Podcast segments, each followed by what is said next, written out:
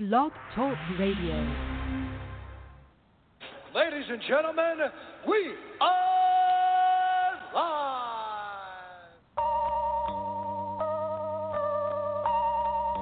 Lyrically, I'm untouchable, uncrushable. Running in a 600, running in a 600. Untouchable, uncrushable. Running in a 600, running in a 600.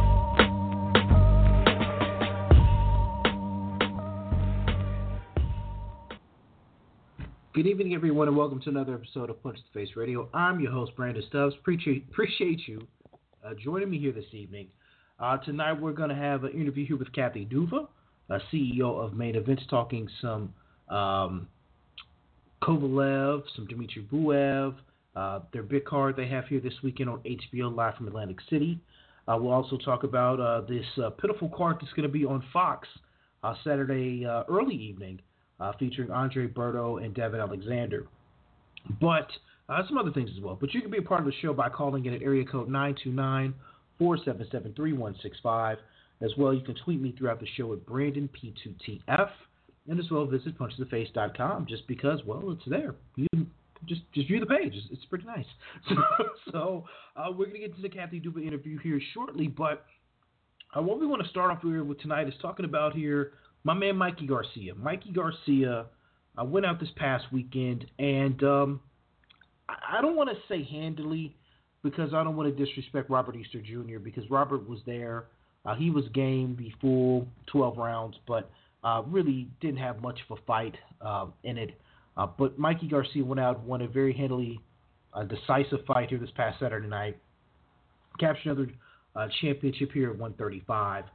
Um, and did it did it with really no um, no drama involved, if you will. It was pretty pretty clean win on his behalf. Um, so, you know, what's next for Mikey Garcia? Well, Mikey Garcia had been talking about this leading up to this fight, and I didn't like the energy of it. I honestly thought he was kind of overlooking Robert Easter Jr. a bit, uh, throwing the name of Errol Spence Jr. out there. But Mikey seems pretty damn hell bent on this being the the fight that he wants. Now, let, us kind of first start here with Mikey's win over Robert Easter Jr. Now, does this set Mikey apart from everyone else there in the 135 pound division with this win? Uh, you can make that argument now. He's now got two of the championship belts. Um, he was already kind of looked upon as being the guy there anyway. Uh, there's also still the boogeyman known as Vasiliy Lomachenko. Now, um, will Lomachenko and Garcia ever fight? Well, I don't know, but I will let Bob Arum answer that question. This audio is courtesy of Fight Hype. You know, Lomachenko fight, is that possible? Look, Lomachenko wants to fight often. We have uh, all these dates on ESPN. With a Mikey Garcia, it becomes like the second coming of Mayweather Pacquiao. The negotiations will go on. Uh, you know, I may not, I may be 90 years old by the time the negotiations are finished. I'm tired of that. He wants to fight. I let him call me. I'll give him a number. If it's not good, fuck it. I ain't negotiating. Is it because now, you heard Bob say there he's not negotiating. He really doesn't have the interest in doing that. Now, for those who aren't well uh, rounded or, or, know what the deal is with that, let me explain. For those who don't remember, uh, because it's been some time, Mikey Garcia was signed to Top Rank. Uh, Mikey decided that he didn't want um, to be there anymore. He wanted out of his contract and subsequently uh, set out two and a half years, uh, let the contract expire. Uh, some other things were done in between there, but he ended up getting out of the contract with Top Rank. You know, as much as Bob will say he doesn't hold a grudge, he also still holds a grudge. And truth be told, can you blame him in that regard? You have a fighter signed, they reneging one out of their contract, and you know, then they steadily bring up guys who are signed underneath top rank for fights. Uh, you know, Crawford's name has came up a couple times for Mikey Garcia since his return, and obviously now Lomachenko. Lomachenko's probably the guy still at 135. Now, him and Mikey Garcia would make a fun fight. Honestly, it's a pick 'em fight. I wouldn't really know which way to, to go there. I think both of them are, are extremely talented and extremely high skilled there for the division. So I, I can't lean one way or the other, but I think it would be a fight to make. Unfortunately, that fight won't happen because of the, the parties involved uh, that both fighters are signed to. But that only leaves one other championship, and that's Raymond Beltrans, who's going to defend his belt here later this month.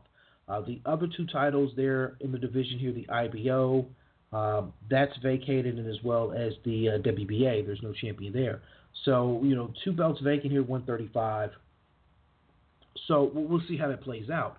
But you know, as I mentioned earlier, you know, Mikey Garcia is wanting now to move up 12 pounds and challenge Errol Spence Jr. for his welterweight championship. Now there has been fighters who've been successful in jumping up several weight classes, you know, skipping one. Uh, maybe the most notable here recently, in maybe the past 20 years, is Shane Mosley. He was the most successful in doing that. So I don't know if Mikey is if he's capable of of that. And given the fact of the opponent he may be facing in an Errol Spence, I don't know if that's the wisest decision to make. And I, I, I don't know. I don't know if I would really lean towards him doing that. Now, the reason why the fight would make sense and it's a, a no lose situation for Mikey Garcia is he goes up and wins. Obviously, he's praised, you know, for being a, such a high skill level fighter, and obviously it throws him right in the mix as being maybe number one pound for pound in the world in boxing. So from that aspect, you know, he wins. You know, all graces go to him. He loses, he's still going to look to be he's going to get looked upon as a guy who dared to be great, wanted to move up in weight, and challenge one of the best guys there in that division. So he's in a lose lose situation. I mean, a win win situation. He loses, not a big deal. He moved up in weight, shouldn't have been at that weight class. He takes the L. He still holds his belt here 135. He goes out and wins. Well, that opens up a door of possibilities for a lot of things for him in the welterweight division.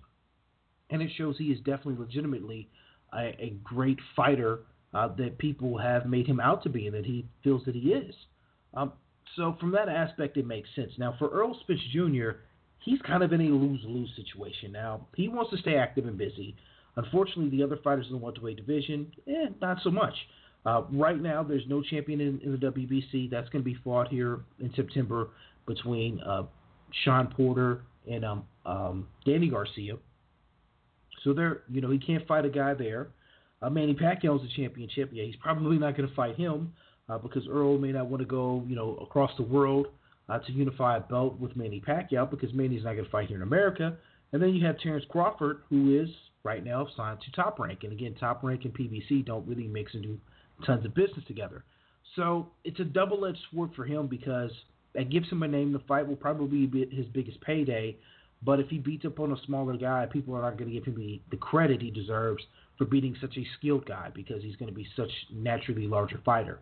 It's a very weird scenario here that we're going to have uh, between these two guys. But you know, honestly, I don't see the fight happening. What I see happening is Mikey Garcia throwing that name out there and him settling for a, another fighter there in his weight class or at 140.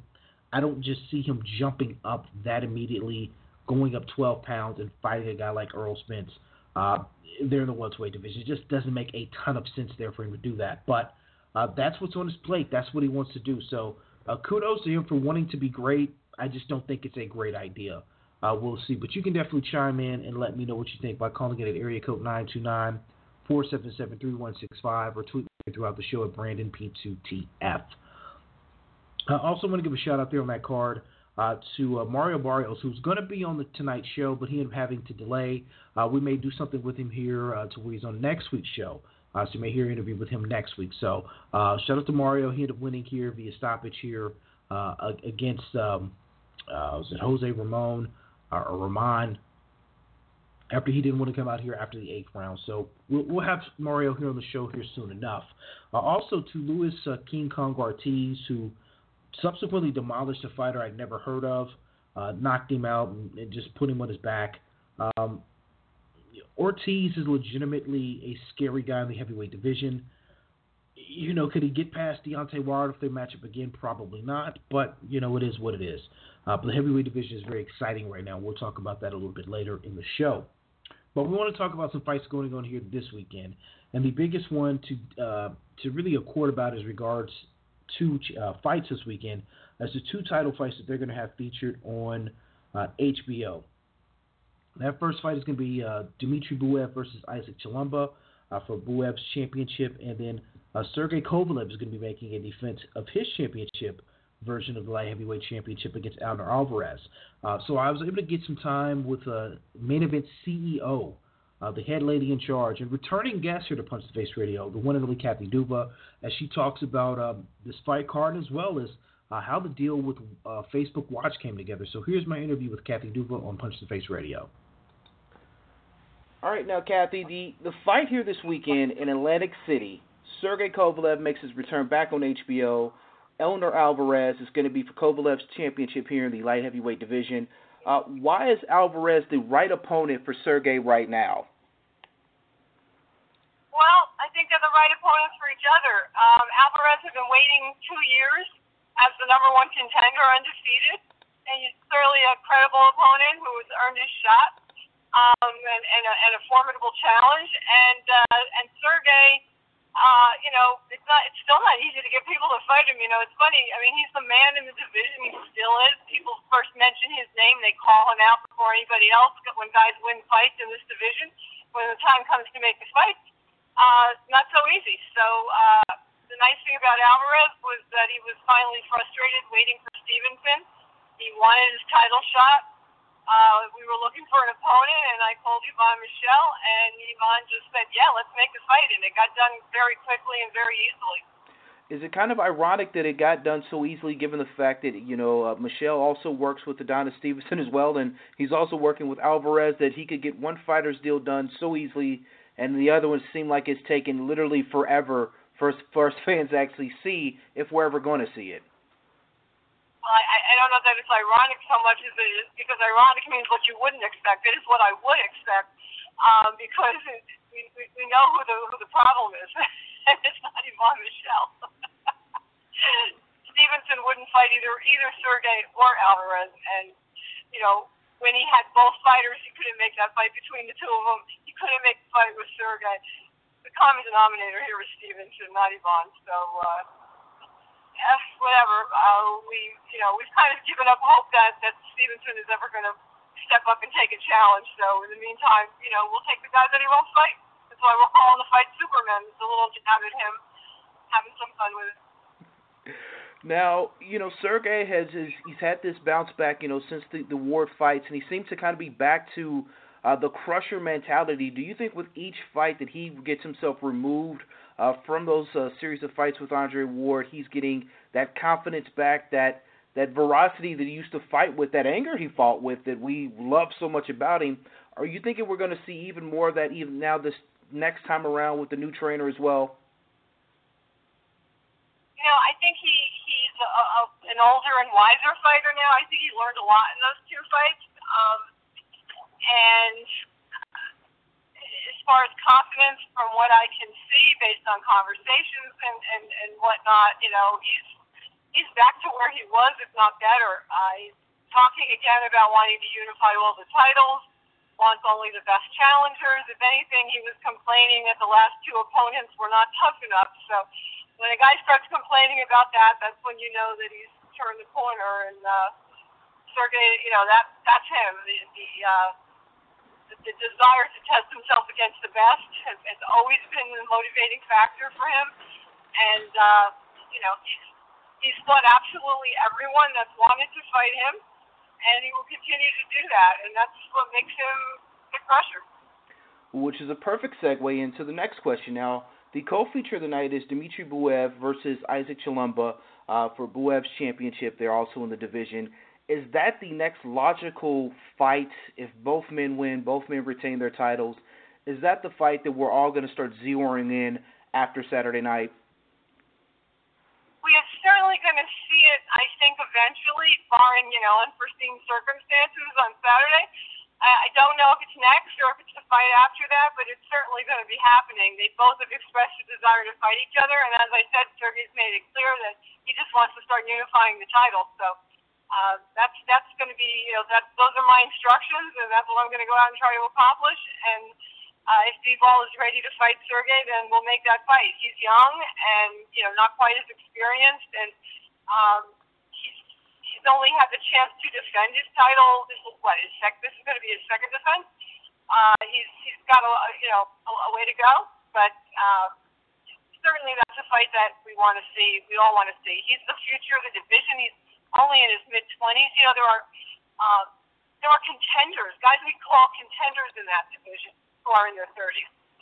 So that's like like Bostip, you know, who's in his thirties, uh, and and you know is, is waiting to step up into that big fight. Um, so will this be the time for Dimitri to step up and take over the division, or will this be a, a learning experience for him when he fights Kovalev? That we don't know, but I do think it's coming, and I think it's coming, you know, fairly soon. Now, it's a lot of main event fighters who are also going to be part of the undercard here as well that fans will be able to watch uh, when they go to Atlantic City to watch the fight there at the Hard Rock. Our, our co-host Adam Abramowitz is actually going to come up from Philly to come watch the fight, uh, so that's something he's going to take in. But one name in particular that I saw on the undercard that kind of caught my attention is a guy that we haven't seen in literally three and a half years. Uh, Karl Dargan is is making his return. Um, you know, what's taking him so long to come back? Because the kid seemed to have such a bright future, and then that one loss has just seemed to just completely break him down to where it's taking him so long to get back. Well, you know, um, you know, Karl's interesting. Karl's a prodigy. You know, when he was young, uh, he, he was the guy. You could tell had all the talent in the world. Was going to be able to go as far as he wanted to go. Around the time that you know he he lost his fight, I don't think it's a coincidence. Uh, he had had had begun a relationship with uh, with his wife, Lomo, who has uh, a big career and uh, a big a big life, and uh, they have children together. And I just think Karl got distracted um, having having a, a, a wonderful relationship with, with a, with a really strong, talented, incredible woman. And so, uh, you know, there was a part of me that kind of said, yeah, I kind of get that. That's kind of a reasonable thing to do. And uh, if you don't feel the fire and the, and the burning desire to talk, it's the last thing on earth you should be doing. And I think at that point in Karl's life, based on what I've been told by by Naazim and by you know what Karl has been telling the press, um, at that point in his life, he just he didn't have a fire. He's been away a little while. He's still very young. He's still got all his talent, and now he he wants it. So whatever the changes are in his life, you know, that he's perhaps become more accustomed to his role of husband and father, and looking for a challenge. Uh, I, I don't know, but we're going to find out Saturday. You know, just how serious he is, and uh, we we kept in touch with him. Jolene had been in touch with him, and with uh, Naazim Richardson, his trainer, all this time. And, you know, we always let him know want to come back, just give us a call. We know how much you can do, and we know how talented you are. So we're happy he called. well, that's a good deal because the, the kid does have a lot of talent, and I, I remember from watching him on the the shows that you guys had on the NBC Sports Network, uh, he shined. He was he, you could tell the talent was there. So let, let's hope that you know three year three and a half year removal from the sport uh, has you know rejuvenated him and given him the energy to come back and and want to do great things uh, in in boxing. Now, I, I kind of have to. Yeah, you know, I think of it. I think of it as more of, of the, the George Foreman career trajectory. I, you know, time off did him a lot of good. Maybe that'll happen for Karl. I hope so. well, exactly. Now, one one thing with this card this weekend is, you know, besides the fight card they had a couple of weeks ago on HBO, HBO has pretty much been on a summer vacation. Um, you know, have they given you any idea, inklings of, of what they're going to do uh, regard to maybe fight dates for main events, you know, later this year, or is it just kind of a, a play by ear? They're going to see how this weekend goes and take it from there. Well, we're targeting uh, December 8th for Sergey's next fight if all goes well, and uh, uh, hopefully uh, that's, that's where we'll be. We'll, we'll be back on HBO. Um, but as beyond that, I, I really don't know. You know, you have to realize that they've they just completed the merger with AT&T. They were in a, a holding pattern for a very long time.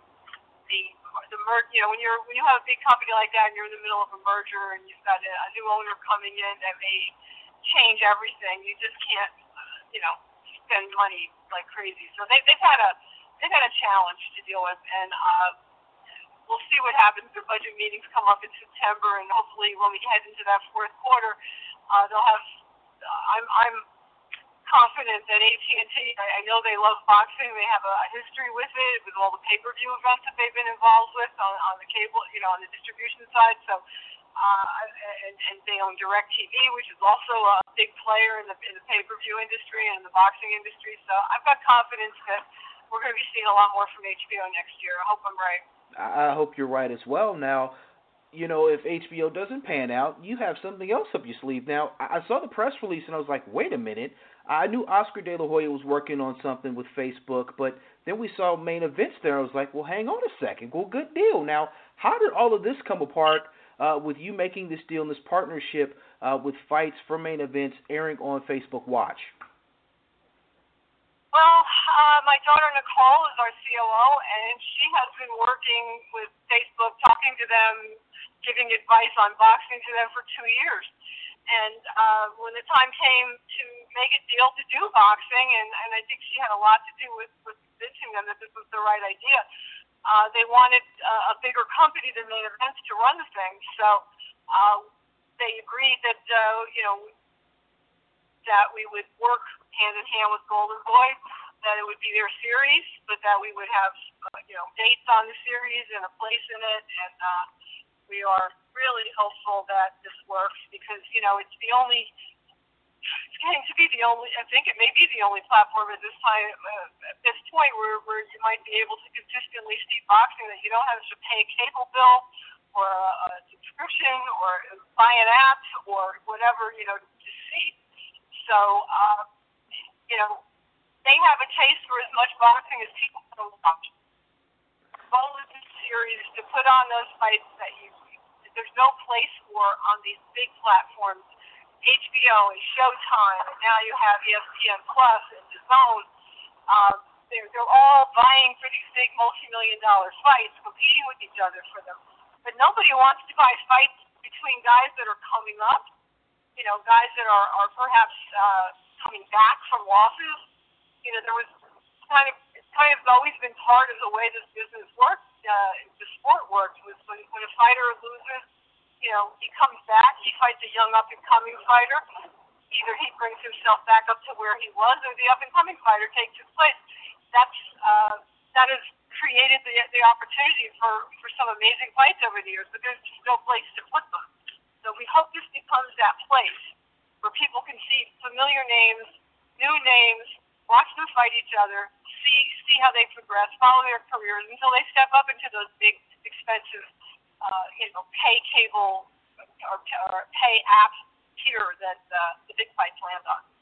Now, I will openly admit I do subscribe to the ESPN Plus, and I I'm very um, surprised with what Top Rank is doing with that. So I, I like what they're doing with that angle. But you know, do you think that the way that everything is playing out right now, with you have DAZN and Eddie Hearn, uh, obviously PBC with their deals with Fox and, and Showtime, and obviously Golden Boy, HBO, and they're dibbling with ESPN and Top Rank with ESPN. Is the fracturing in boxing is it going to hurt us long term with these apps and networks not really wanting to work with each other as much as you know as they typically used to years ago? Uh, do you see that fracturing hurting boxing as a whole, or is it going to bring more money into where maybe bigger fights may be easier to make?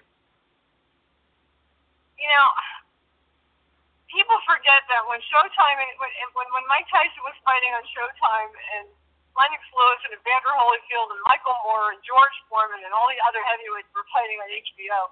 Uh, there there was there was no working together to make the big fights. That didn't happen. There were there, there were lanes. Chavez Jr., who was with Don King, and, and Tyson, who was with Don King. They fought in that ecosystem, and everybody else fought in the HBO ecosystem. So this isn't new. It, there's there's a bit more of them, but in time, things changed. Big fights got made. Um, I think what's going to happen here is I don't believe it's sustainable that every every fight that you want to watch is you're going to have to pay a, a monthly fee to see. Um, I don't know. That's that doesn't seem sustainable to me because I just don't know how uh, you, you you you attract new fans when when everything's behind a paywall. But I do believe that at some point, as has been the case with every media that has come before it, uh, some company, some big company is going to go out and aggregate these channels, and when they do, then you'll pay a monthly fee to see, you know, all the boxing that you want to see in one place, and uh, you know all the sports you want to see in one place. Who's going to win that game? I don't know, but I do recall, and I'm old enough to remember having a conversation with with my best friend back in 1979, in which I explained to her that there's this company ESPN that's going to come on the air, and you're going to have to pay to watch sports, and someday you're going to pay to see the Yankees. And she and her husband sat there and said that could never happen. No one will ever do that. There's no chance in the world people will pay to watch the Yankees. And look what happened. um, and, and, and, and, you know, and my husband, my late husband, God love him, you know, saw all this coming. He, he wrote a letter to ESPN. We, we, as a result, we ended up having, you know, being part of the the first series of boxing that appeared on ESPN. It was actually the first live programming that appeared on ESPN in 1980. It was a, a boxing series, and Bob Arum was the, the the person who controlled it, and four different, three other promoters were involved: Russell Peltz and Ernie Terrell, and main event. And in all that time, you know, look at what happened. Look at what what things morphed into over time. And every time we went to a new tier, whether it was cable, whether it was pay cable, whether it was pay per view, you know, switching over from closed circuit.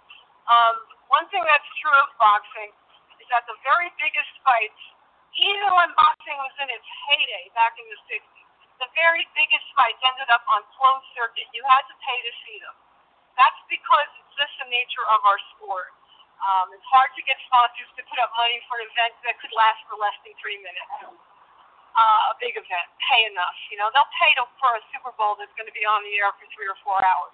Not going to pay for a fight that could end immediately if, if there's a knockout. So uh, we will always, there will always be a pay tier for boxing, and there will always be somebody who's going to show it on that tier that is that is free because um, because we're we're good programming that people like to see, and they will watch it. And uh, as I've said over the years, you know, we are the the law and order of sports. You know, law and order, the show, nobody's favorite show, but you'll watch it if it's on.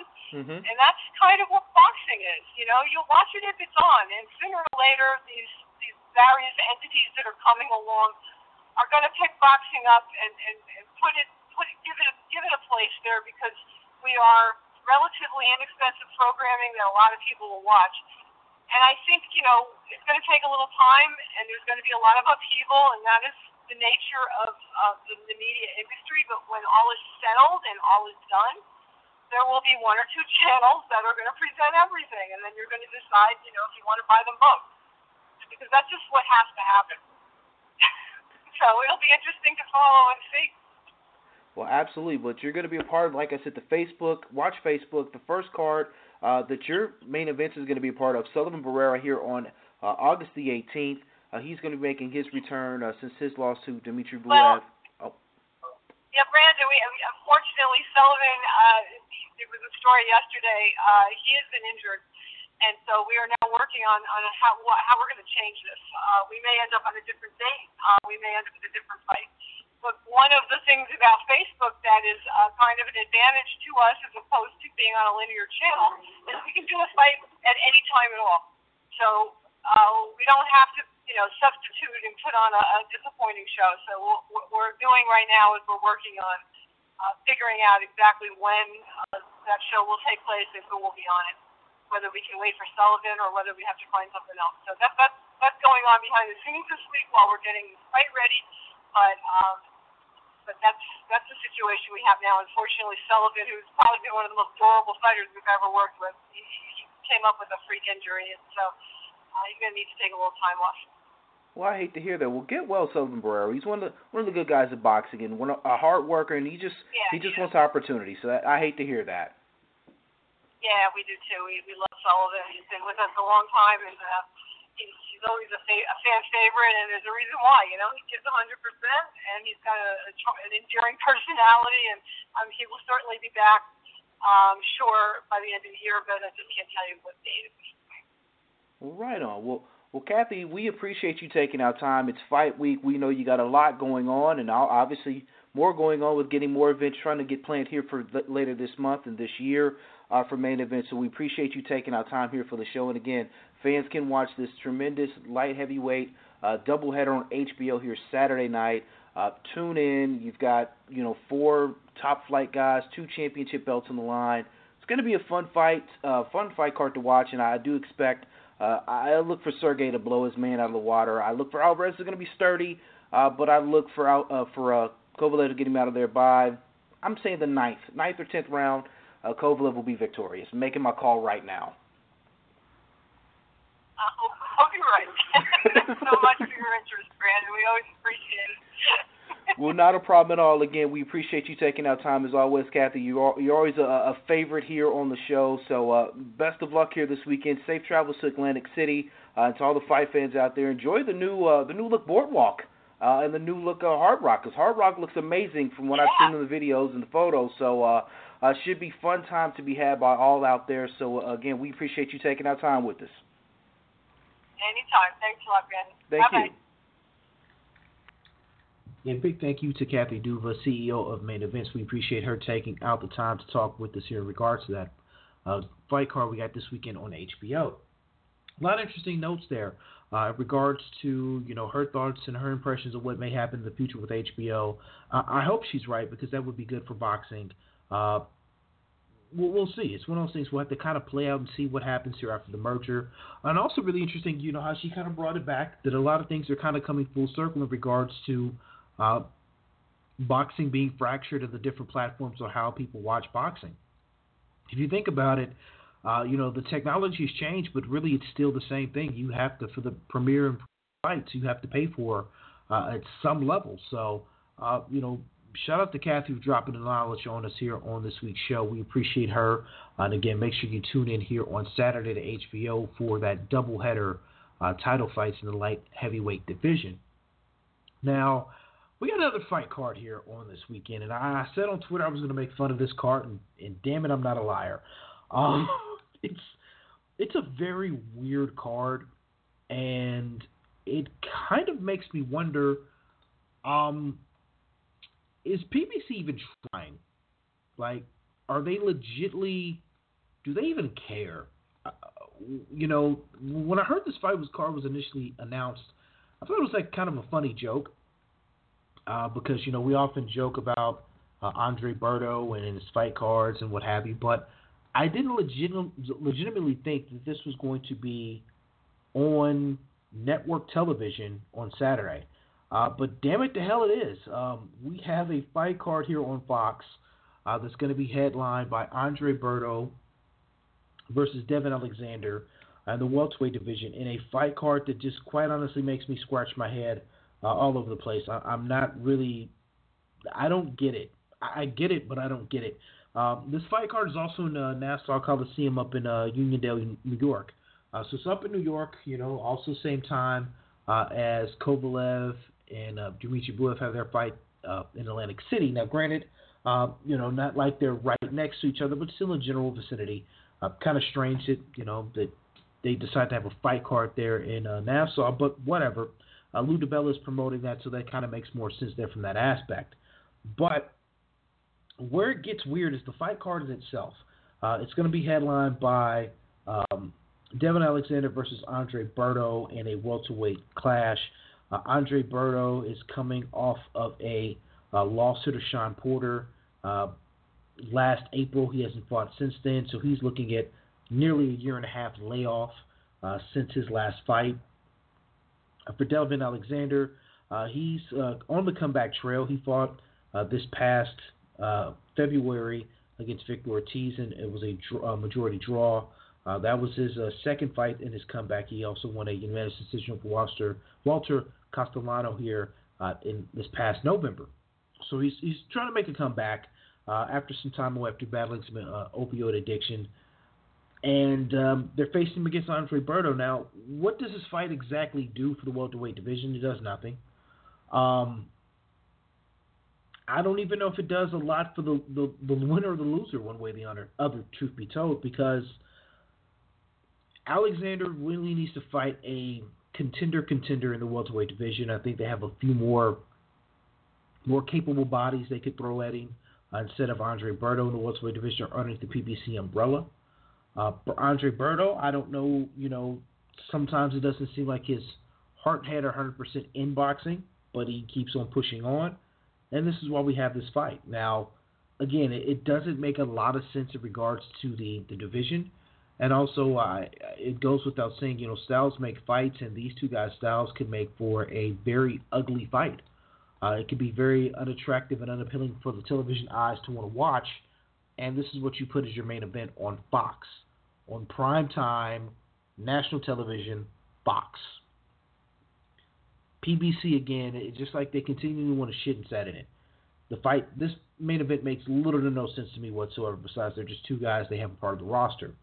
Now, there is a fight that is somewhat interesting, and I think a lot of people on Twitter are agreeing with that. It's the fight between Peter Quillin and J'Leon Love here at uh, at 168 super middleweight division. Peter Quillin took uh, another guy who took a long time uh, to come back following the loss. He lost to Daniel Jacobs here in November, uh, excuse me, in December of 2015. Uh, didn't come back to fighting until September of last year. So he won another decision there. It was an untelevised fight. He's still trying to get his marbles back underneath him. Uh, he's also moving up in weight. This is going to be a second fight here at 168. Uh, for J'Leon Love, J'Leon Love is a guy that, you know, Mayweather Promotions had a lot of promise in at one time, uh, but they seem to kind of lose uh, any momentum they had behind him after he got knocked out uh, by Porky Medina here in 2014. In the four years that have subsequently followed that loss, um, he's been very sporadic and very sparse on television. Uh, he's fighting a lot of fight cards uh, there, you know, on undercards where you're just not seeing him. Um, he's not been visible. His fights are not being shown. Um, I don't know if that's by design to kind of maybe hide his flaws and get his wins back up. Uh, but you know, he just he it may be one of those things to where what we thought he was is not what he is. And I think that may be something they may be realizing in their it Mayweather promotions. It, he just may not be the fighter they thought he was going to be. So uh, that's why we haven't seen him on television now. This is a very interesting fight between him and Peter, Peter Quillin. You got a guy who's making a comeback after sitting out almost two years uh, versus a guy who we haven't seen really that much on television the last four years. Uh, that is your co-feature. Again, what what are they thinking, and what is the, the, the thought process in regards to PBC and these matchups? Uh, you also have Sergey Lipinets. He's going to be uh, kind of a key busy fight against Eric Bone. Luis Collazo uh, versus Brian uh, Perrella. Marcus Browne's also on the undercard as well. Uh, Brian Figueroa, um, Omar Figueroa's little brother. Another kind of interesting name that's on here that um, if he wins, you know, uh, from what I'm understanding, he's a mandatory now for one, one of the belts Mikey Garcia holds, is Richard Commey. Uh, keep in mind, he lost a very close, entertaining fight with Robert Easter when that belt was vacated. You know, now he's uh, looked upon if he wins, he's going to be back in there in a uh, mandatory slot uh, for that lightweight title. So uh, you never know if he looks good here. That that may be the next logical fight for Mikey Garcia if he doesn't move up in weight uh, to face Errol Spence Jr. So you have that. You also have uh, one of Gary Russell Jr.'s brothers. He's also going to be on the undercard as well. but it's just a very strange kind of throwing together cards. You have some local fighters from New York, obviously on there. It helps sell tickets. Uh, and then you have like a fight, like I said, Quillin and, and J'Leon Love don't make a lot of sense.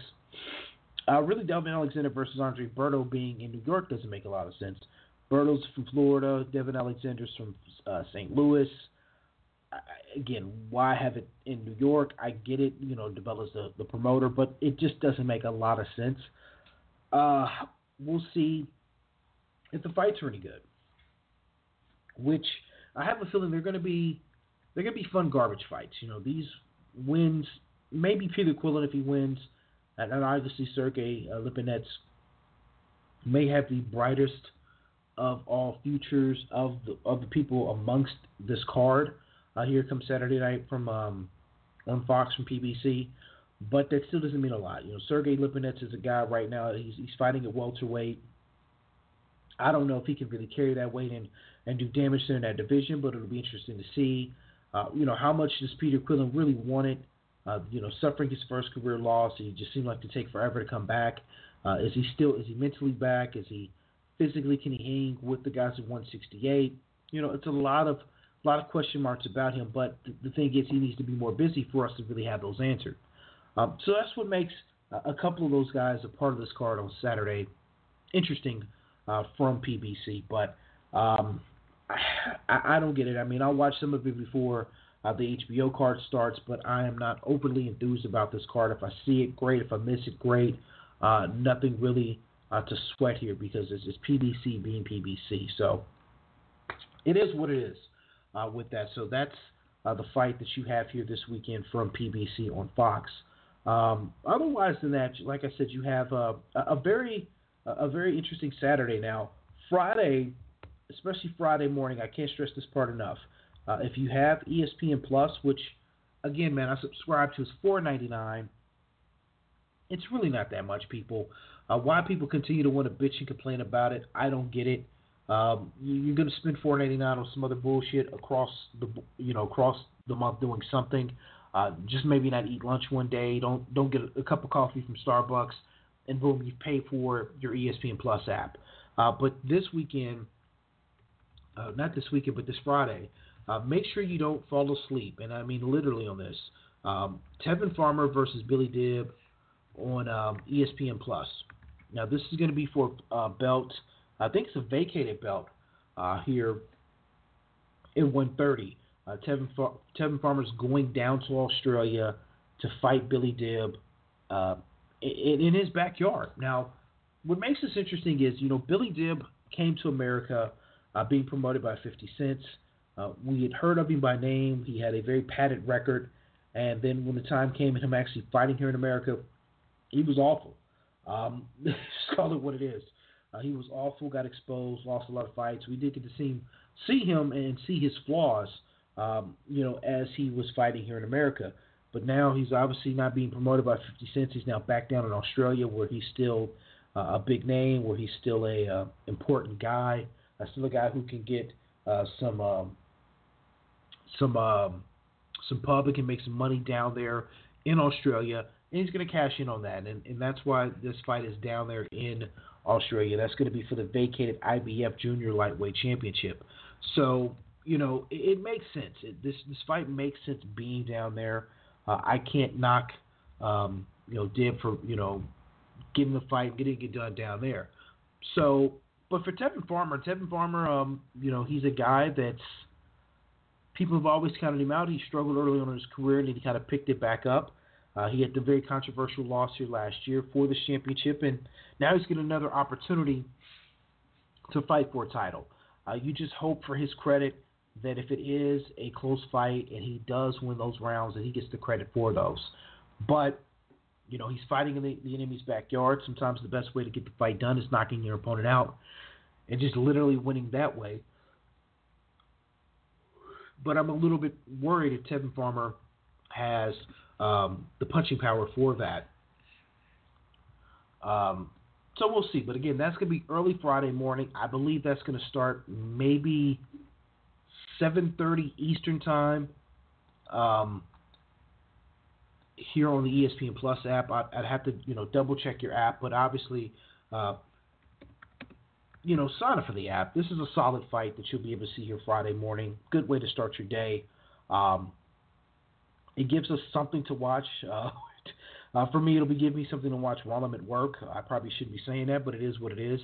Um, but I think it's going to be a, good fight and a very entertaining fight. I mean, it's going to do a lot uh, for the winner. Now, it's already been said by Gervonta Davis that if he, if uh, Billy, if uh, excuse me, if uh, Tevin Farmer wins, he is wanting to fight Tevin Farmer next. You know, these guys have had uh, some war words uh, prior, you know, to Farmer having his first championship fight and, and losing there. And, you know, he was trying to get a fight with Gervonta after Gervonta won his title.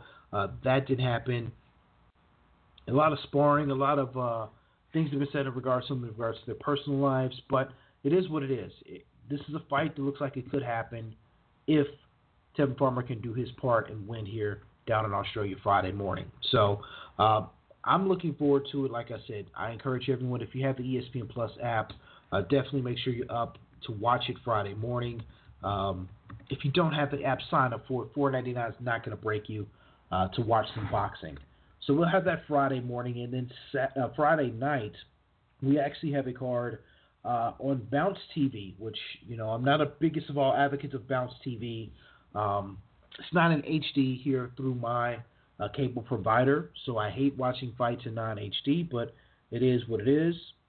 Uh, you have uh, on Friday night on Bounce TV, Ladarius, Ladarius Miller versus Dennis Galarza on the lightweight division, Juan Hernandez versus Kevin Watts, uh, Sharif Bogere versus Oscar Bravo. Uh, so it's a lot of um, PB, uh, not PBC, but uh, Mayweather promoted fighters uh, that are a part of this card. Mayweather Promotions is actually the ones promoting the card, so that obviously makes sense. Uh, so you'll have those fighters a part of that on Bounce TV. I do know that um, Miller is somebody that they're really high on there at Mayweather Promotions. They think he can be something special, can turn into something special. It, kind of remains to be seen. I'm not overly enthused by him, but uh, I, I I can see where some of the talent is there. Um, but I'm not um, I'm not wowed by anything that I'm seeing from him as of yet. But uh, that's going to be on Friday. You can watch that on Bounce TV. Uh, again, a lot you'll see a lot of uh, PBC fighters names on there. It's really going to be it's more of a showcase event uh, for these fighters uh, that I name, especially you know for a guy like uh, Sharif that you would think that at this juncture of his career uh, he'd be able to get another title fight. Um, but that's yet to happen for him. It was extremely strange. He's only got one career loss, uh, and he's yet to actually be able to challenge for another championship uh, title. I mean, that was back in 2013 when he lost uh, the vacated uh, lightweight championship to Richard Abril. Uh, it was unanimous decision. Since then, he's just reeled off wins and no title fights. Uh, it's a strange set of circumstances for him that no championship opportunity uh, you know, fought on undercards, uh, headlined a couple of fight cards uh, there at the Sam's Town Casino in Las Vegas, uh, kind of a, a um, home base uh, for Mayweather promoted fighters. Uh, that's where they have a lot of their local shows there, a lot of their house shows there. He's uh, fought there earlier this year in January and won unanimous decision. Uh, and then again, you know, he's going to fight there again this time around. So you got to kind of wonder what are they going to do with him? When are they going to try to get him an actual title fight?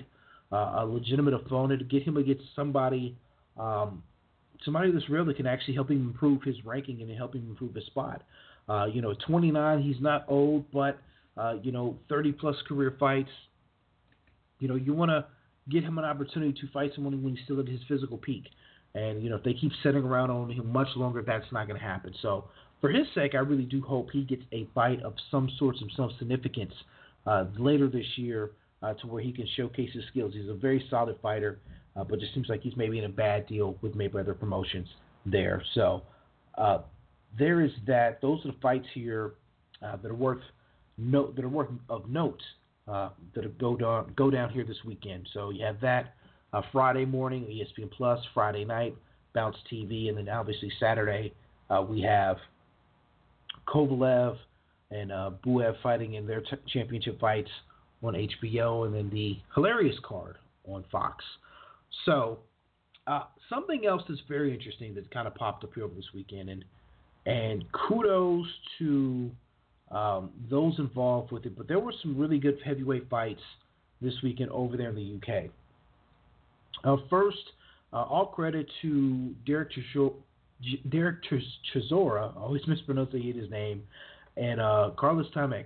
Uh, they actually put on a hell of a good fight uh, there over in the UK this past uh, Saturday. It was part of an undercard of the Dillian Whyte Joseph Parker fight. Great fight.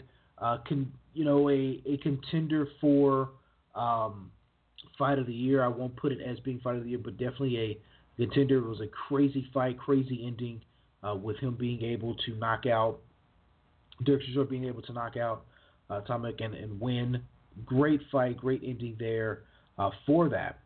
So salute to him for that.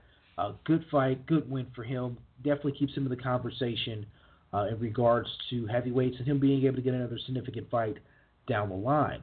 Uh, the main event was obviously, like I said, Whyte versus Joseph Parker, and it was another fight that was very interesting. I honestly thought, from a skills aspect, Joseph Parker was going to be able to use his movement and be able to outbox Dillian Whyte, and Whyte just didn't give him an opportunity. Whyte just went in and bullied him. Uh, he was able to get him down uh, early in the fight and was in control, but definitely I was slowing down. And, and kudos to Joseph Parker, who knew he was down on the cards. He knew he needed something dramatic in order to win. Almost pulled off the knockout here uh, in the closing seconds of the 12th and final round, uh, but was unable to do it. Dillian Whyte is now uh, 23 and one. Lone losses to Anthony Joshua, which is there's no shame in that. Uh, but now that that makes him really show his his wealth and his worth. There in the heavyweight division. He's a guy who is a viable contender. Uh, keep in mind he did have Anthony Joshua rock before he ended up going down himself and losing. So, you know, it's going to be great to see what they actually do with him and, and how that plays out. What kind of fight he gets next. Um, just very entertaining uh, fight uh, to see him be a part of. So uh, kudos to Dillian Whyte and Derek Chisora picking up big wins.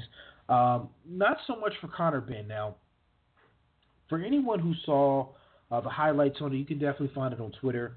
Uh, Conor Benn, who is the obviously his, his father uh, was a great fighter. Um, he is a up and coming fighter. He's a welterweight, and at some juncture of the fight, he decided to do the Ali shuffle into the ring and slipped and fell. Now he got, was able to get back up, didn't completely fall on his ass, but his gloves definitely did touch the canvas. So, um, you know, you got to kind of wonder a bit uh, that showboating is going to catch up to him down the line. Uh, you know, he has a name. We, we know who he is. I just don't see him being maybe that great of a fighter, but it's always unfortunate when you're a fighter and you're having to follow in the footsteps of your your father. It's not good. You have a lot to live up to, and and Conor Benn right now is not living up to that. So shout out to him. Um, but we'll see. We'll see how that plays out for him. But really good card that was put on there from the UK. Um, so yeah, good card. Also, Katie Taylor won as well. I want to point that out. Uh, Katie Taylor, Taylor, and one of the Serrano sisters who uh, you know, forgive me, I can't remember which one. Uh, that's the collision course that we're going to see sooner than later for the lightweight championship. Uh, there in the women's uh, boxing division. I don't know if we'll see it this year, but I think that's something we'll definitely see uh, within the next six to eight months. Uh, that's going to be a big fight. They've been really building Katie Taylor up correctly over there in the UK. Uh, you know, shout out to Eddie Hearn. Eddie Hearn does do a good job in regards to that. Which kind of leads me here to one of my last thoughts of tonight's show. Um, my guy Tyson Fury. Now, I got a lot of shit from Adam in regards to Tyson Fury when I said earlier this year that I thought Tyson Fury was the linchpin of the heavyweight division. I said that nothing would probably matter until he makes the correct move. And I think a lot of people thought I was crazy when I said that. I said I believed in him when he's making his comeback. I believe he was going to be in shape, and I believe he was going to come back focused and become heavyweight champion again.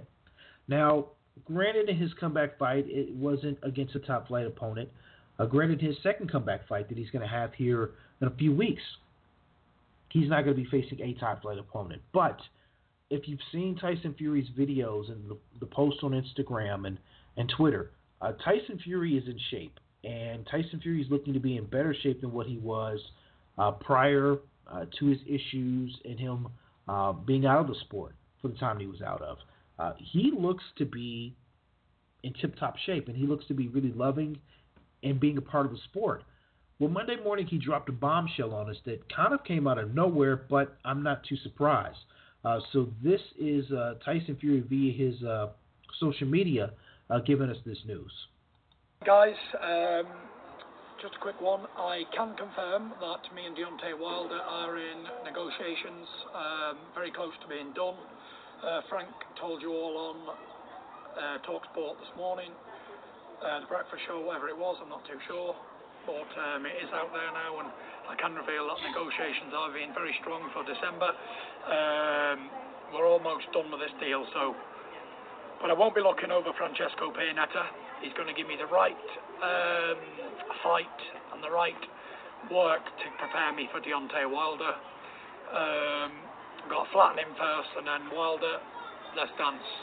You know, you've been dealing with um, shithouses in the past, Hearn and uh, Joshua, but I am a man of my word, and if I say I'll fight, I'll fight you. End of. Um, prepare well, train hard, let's get the deal done, I'm going to knock Francesco Pianetta into next week, and I'm going to knock Q Spark out too. Good luck. I love how he referred to Eddie Hearn and Anthony Joshua shithouses, if I heard that correctly. Never heard that term used before, but if that is the case, I love it. Uh, you know, Tyson Fury has been a, he's really been a, an aberration. Uh, this positive attitude guy, this guy who's just, he, he's just, he seems appreciative of the opportunity that he's gotten to get back in boxing. He seems really appreciative of the fans' support and love uh, with him returning to boxing and I think that's going that's making the difference of him in him and what we're seeing in ring. Now, again, he, he's going to be facing Francisco uh, Pianetta here on the 18th. Uh, he's going to be part of an undercard here of a Carl Frampton card. Uh, Frampton's going to be handling that card against Luke Jackson for an interim WBO uh, featherweight championship.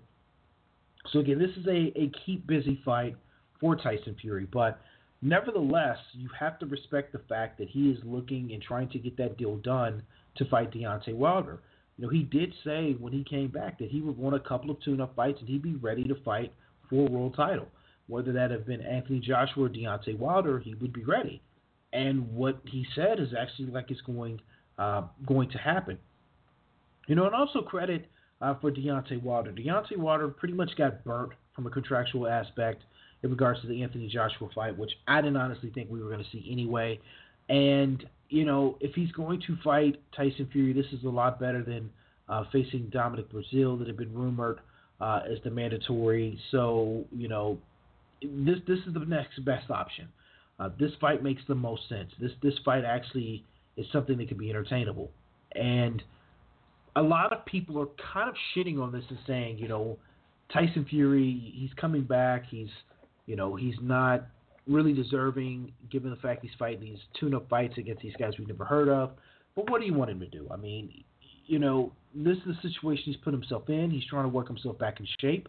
So he's doing that. He's wanting. He's keep in mind he never lost his championships to anyone. He lost them uh, by being stripped. Uh, he is still the lineal heavyweight champion. He beat the guy who beat the guy. So you can't take that from him. And if he wants to be the champion again, Devin, I think it's only fair that he gets those opportunities to fight for those belts. Uh, now, he never had the WBC championship, uh, but so he's going to get an opportunity possibly to uh, obtain that and fighting Deontay Wilder, uh, which is only going to make the fight with him and Anthony Joshua bigger whenever that happens. So the biggest winner in this, if this fight goes down, uh, is going to be Anthony Joshua. Uh, it's going to be Anthony Joshua because he's going to be able to generate and make more money for a unification bout with whoever the WBC championship champion is when he's ready to make his title defense against them. Now, it's not 100% go that Anthony Joshua is going to beat Alexander Povetkin here uh, in September. I think Povetkin is a live dog. Um, you know, he's not going to be juiced up, which is going to be a problem uh, for Povetkin. Uh, a juiced up Povetkin is a different fighter. I mean, I think that's something that's obvious to see when we're watching fight, but Povetkin does have some skills and he does have some ability. Now, how much of that uh, was uh, chemically enhanced? Well, we, we can leave that up for debate. But nevertheless, he does have some skills there in the toolbox. So that will be interesting to see uh, how that fight plays out. But uh, whoever wins this fight, if it really and truly honestly goes down here this year, uh, they're going to put themselves in a prime position, especially I think if it's uh, Tyson Fury for a huge fight over there in the UK uh, against Anthony Joshua. So you know the business of boxing is good, um, and I, am excited for this fight. If Wilder versus Fury happens, I'm excited for it. Uh, it'll you know seems like Tyson Fury would be willing to come over here to the states, which would make the most sense since Wilder's the defending champion. You know, all power to him. So this is something that uh, we'll definitely keep our eye on, and once it's official, we'll we'll have more information on it. But uh, I'm really excited in regards uh, to those guys being able to uh, fight. And a, a, true heavyweight championship fight uh, that's going to make some sense uh, happening here before this year is out. So salute to both of those guys. Uh, otherwise than that, man, that's pretty much what we have for this week. Now, again, uh, apologies. We did think we were going to have Mario Barrios on the show here today. He had to cancel, but we are working on something to get him on possibly next week. and speaking of next week, uh, shout out to Adam Abramowitz, who will be back on the show here next week. Adam will be traveling up to Atlantic City to enjoy uh, that Kovalev Alvarez fight card uh, live that'll be on HBO. So, Adam, safe travels to you, my brother. uh, as you head up there to go enjoy that card. So Adam will be back on next week's show. And also, we'll have another guest on next week's show. We have a guy that confirmed that we're going to have Teofimo Lopez, a young, exciting fighter from Top Rank, who will be a part of next week's show. So he'll be joining us here uh, next week. Hopefully, nothing gets canceled with that. Uh, but he'll be joining us next week to talk about his uh, his uh, upward flight up the rankings and, and, his popularity, how he's dealing with that, and also uh, see how the hand injury is going. He did hurt his hand his last time out, so definitely want to check on him and see how his hand is healing up. Uh, so he'll be on the show here next week uh, to talk about that with us. Obviously, we'll be recapping here the Kovalev Alvarez card. We'll uh, we'll probably make fun of the PBC card as well.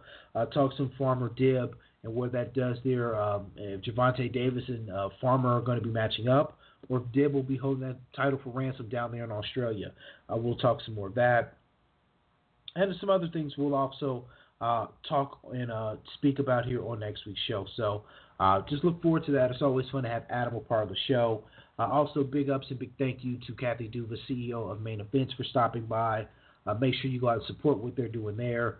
In regards to Friday, excuse me, in regards to Saturday night's card on HBO, and as well when they get that next fight scheduled with uh, Facebook, which is pretty interesting to, where they can pretty much throw out a date and they can just do it whenever they want to do it with Watch Facebook. That is the coolest thing. Um, I never really thought of that. Like they don't have to worry about you know a certain date. They can put a fight on whenever. Um, it's amazing. It's really cool to think about that and, and that concept. Um, hopefully that's something that takes off and does really well for them.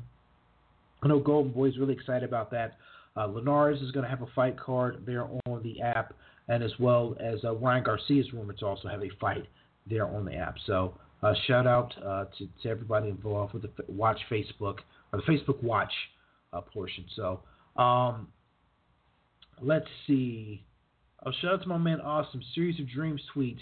Uh, they were never smart with their broadcasting dates, and when they did put a good fight on AE Thurman Porter, they never followed up on it. Wilder should have been on those dates, to be honest. He's referring to PBC and the wackiness that is their scheduling. Couldn't agree with you more, Austin. Um, excuse me, Austin Plus. Uh, couldn't, couldn't agree with you more there. Uh, they never really they had good momentum and just PBC never knew how to to turn it into bigger things. And I, I just will never get that. I don't know what the exact planning of it was, but whatever. It seems very very odd some of the movements and things they've done in regards to the app, uh, not excuse me, regards to the uh, the fight cards and, and what have you. Very strange. Uh, my man Jordan says uh, he's likely heading out to the Farmer Dib fight tomorrow night. It's a hell of a card. Uh, like you said, don't sleep on it. So he's going to be down there. Shout out to the people out down in Australia listening to the show. Big ups to them. Um, uh, shout out to my man Tan. 10v54 says pretty much PBC's just finishing up their dates. Yeah, I believe so. I think what's going to happen is you're going to see. I, I, again, I don't have any inside information on this, but the vibe I get from hearing some of the things that I hear is you're going to see a mass sell off of contracts. Um, that you know, guys are signed to Al Haymon, quote unquote PBC, those contracts may get sold. Guys may just get released out of their contracts. Um, guys may go to promoters who are already working with PBC and be you know directly underneath them and not under the PBC umbrella. Uh, PBC just may be no more. So it'll it'll be very strange to see. Uh, from what I'm hearing, though, some things in regards to what we may see movement with PBC in 2019.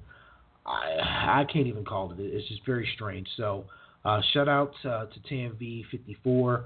Um, my man Mikey Manifesto says in regards to Mikey Garcia, nah, he's daring to be great. I'm thinking it won't it won't pay bad either. Uh, and I mean, it's basically a no lose situation for him. If he loses, he was supposed to lose. If he wins, he's done the impossible. In many fan many fans' minds, it will be bigger. He'll be bigger than ever. Agree, agree. I couldn't agree with that more because Mikey wins. You know, Mikey's Mikey can start having argument for goat in some of these people's eyes. I'm not, I'm not, I'm not going that far, but you're then going to start saying, okay, is Mikey Garcia the best Mexican American fighter, Mexican fighter, however you want to label him for that in that category. Now he continues to win, and if he continues to definitely go in different weight classes and beats guys, then you're going to have to start saying, okay, pound for pound, he's maybe one of the best to do it because he's literally taking that term to task and to heart, and he's fighting in different weight classes at various points of his career. So uh, he'll go up, he'll go down, he'll go up, he'll go down. He's fighting guys, he's beating guys. So we'll see. We'll, we'll see. But uh, definitely he's in a no lose situation uh, for him. And, and, unfortunately, Errol Spence will be in a no win situation. It's a very weird predicament.